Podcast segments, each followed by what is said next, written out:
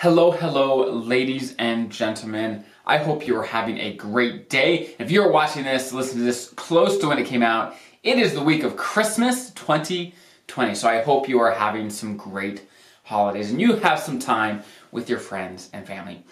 Today, in today's episode, we are going to talk about a subject that very many people actually know about, right? So if you watch this, listen to this to the very end, you are going to be amongst an elite, right? An elite people that actually know a little bit more about Social Security, how it's calculated, and how to be a little more prepared down the road. So today, we are going to cover how if you retire before your full retirement age, that's your Social Security full retirement age, which is between 65 and 67 for people based on your birthday.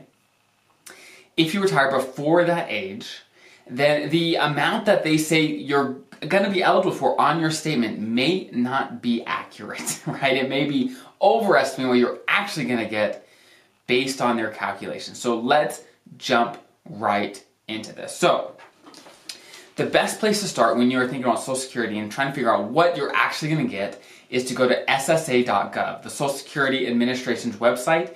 Make an account. It's easy. It's super easy. You get in, look at your statement, pull one of your statements. Basically, what that statement says is, hey, based on your work history up to this point, this is what we estimate your benefit is going to be at your full retirement age. It's on the first page. It's up on the top right corner of this of the statement. It's going to be right there. It's going to say, "Hey, at your full retirement age, we estimate this is your, going to be your benefit every month, 3000 2000 whatever it is, right? It's that's what it's going to say. Now, this is where the issues come up. If you read down on the on page 2 of your statement, and if you re- read my article on this, I have a an example of what it actually says. Basically, to come up with that estimate, they are assuming that whatever you made this year and last year, they average that out about, and whatever you made during those years, they assume you're going to continue making that amount until your full retirement age, which is between 65 and 67. 67 for most people that haven't hit it yet. So if you're planning to retire before, stop working before your full retirement age, then it is probably not going to be that much. Now, let me do a huge clarification. I am not talking about the deduction that happens if you start Social Security early. We all know that if you start Social Security at 62, at 63, 64, anytime before your full retirement age, your Social Security benefits that you're going to be eligible for every month is going to go down. We know that. And if you wait after your full retirement age, you're going to get more benefits. What I'm talking about in this episode is different. It is it is very very different. So I just wanted to make sure this is nuance, right? This is elite. This is something that you definitely want to look out for, but not many people talk about it. Basically, the problem comes down in a quick summary is that that number that you see on your statement will be overestimated if you don't continue working until your full retirement age. And let me break it break it down and tell you why this happens. Basically, in a nutshell, Social Security is calculated based on your 35 years of highest earnings throughout your career. Some people end up with 40 years of, of earnings at the end when they retire. Some people end up with 25. It just depends. It depends on a lot of things. Depends on when you work and if that work paid into Social Security, right? As federal employees, as FERS federal employees, you do pay into Social Security, okay? Now, what happens is if you stop working before you hit 35 years of earnings history, well, when they do your calculation, they take however many years you worked, and then whatever years you didn't work, up to 35 years, they put zeros. For example, let's say you work 30 years, okay? So you have 30 years of earnings history for Social Security.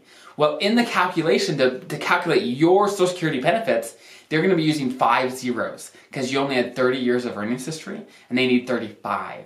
And so basically, those zeros in those five years brings down what you're eligible for.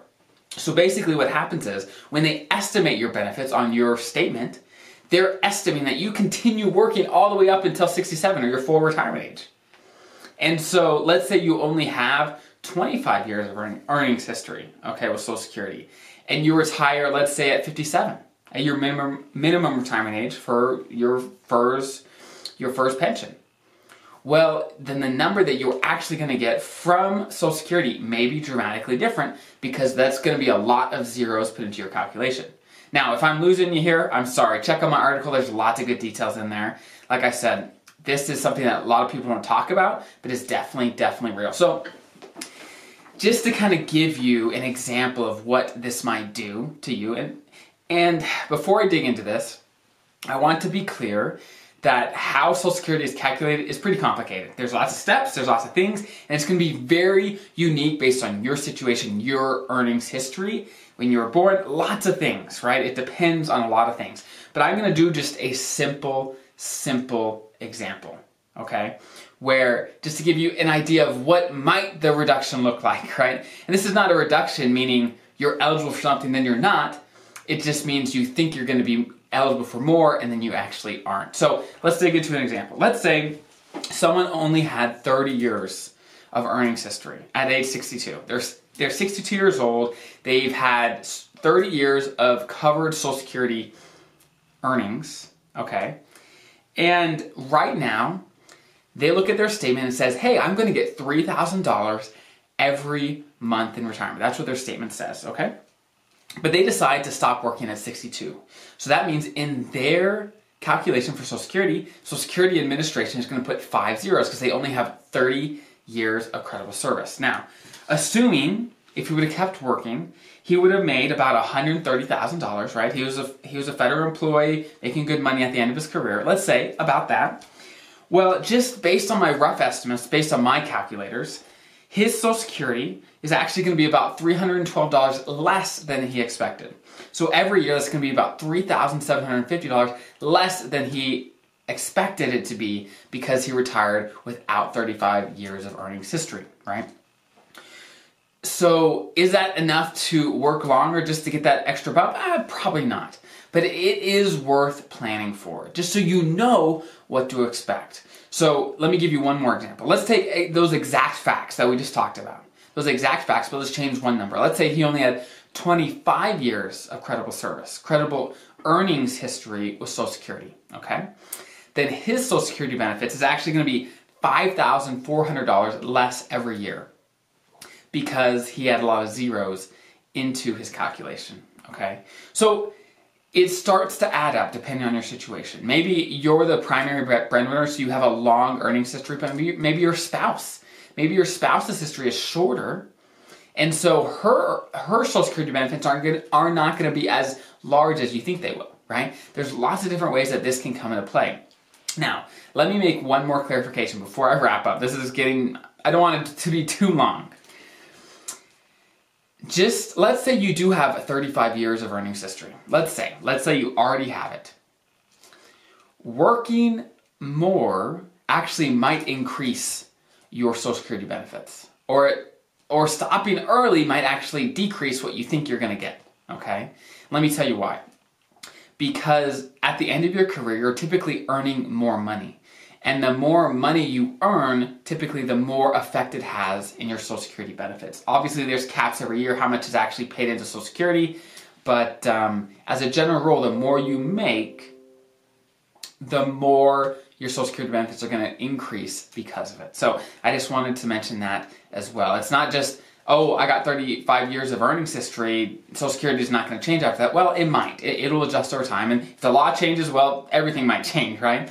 But I wanted just to mention this to give my listeners, to give my viewers an idea of okay, if I retire early, there may this my Social Security may not be exactly what I think it'll be. It might be close, but it won't be exactly right. And I wish I could really walk you through the calculations of this, but it would take a 40 minute video. it would take a long, long time to kind of walk you through, and it'd be complicated.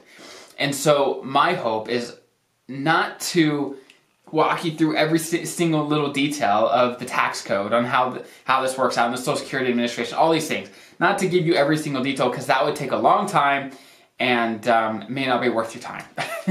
but my my goal here is to give you the information that is pertinent to you. To say, hey, if you retire early, there may it may be a little lower. So plan on maybe a little less. Okay, whatever that means for you. Again, I don't know what that means for you because your earnings history is going to be different just know that it might affect you. So hopefully that was helpful. I hope you guys have a great rest of your Christmas week, like I said, and I will see you next time.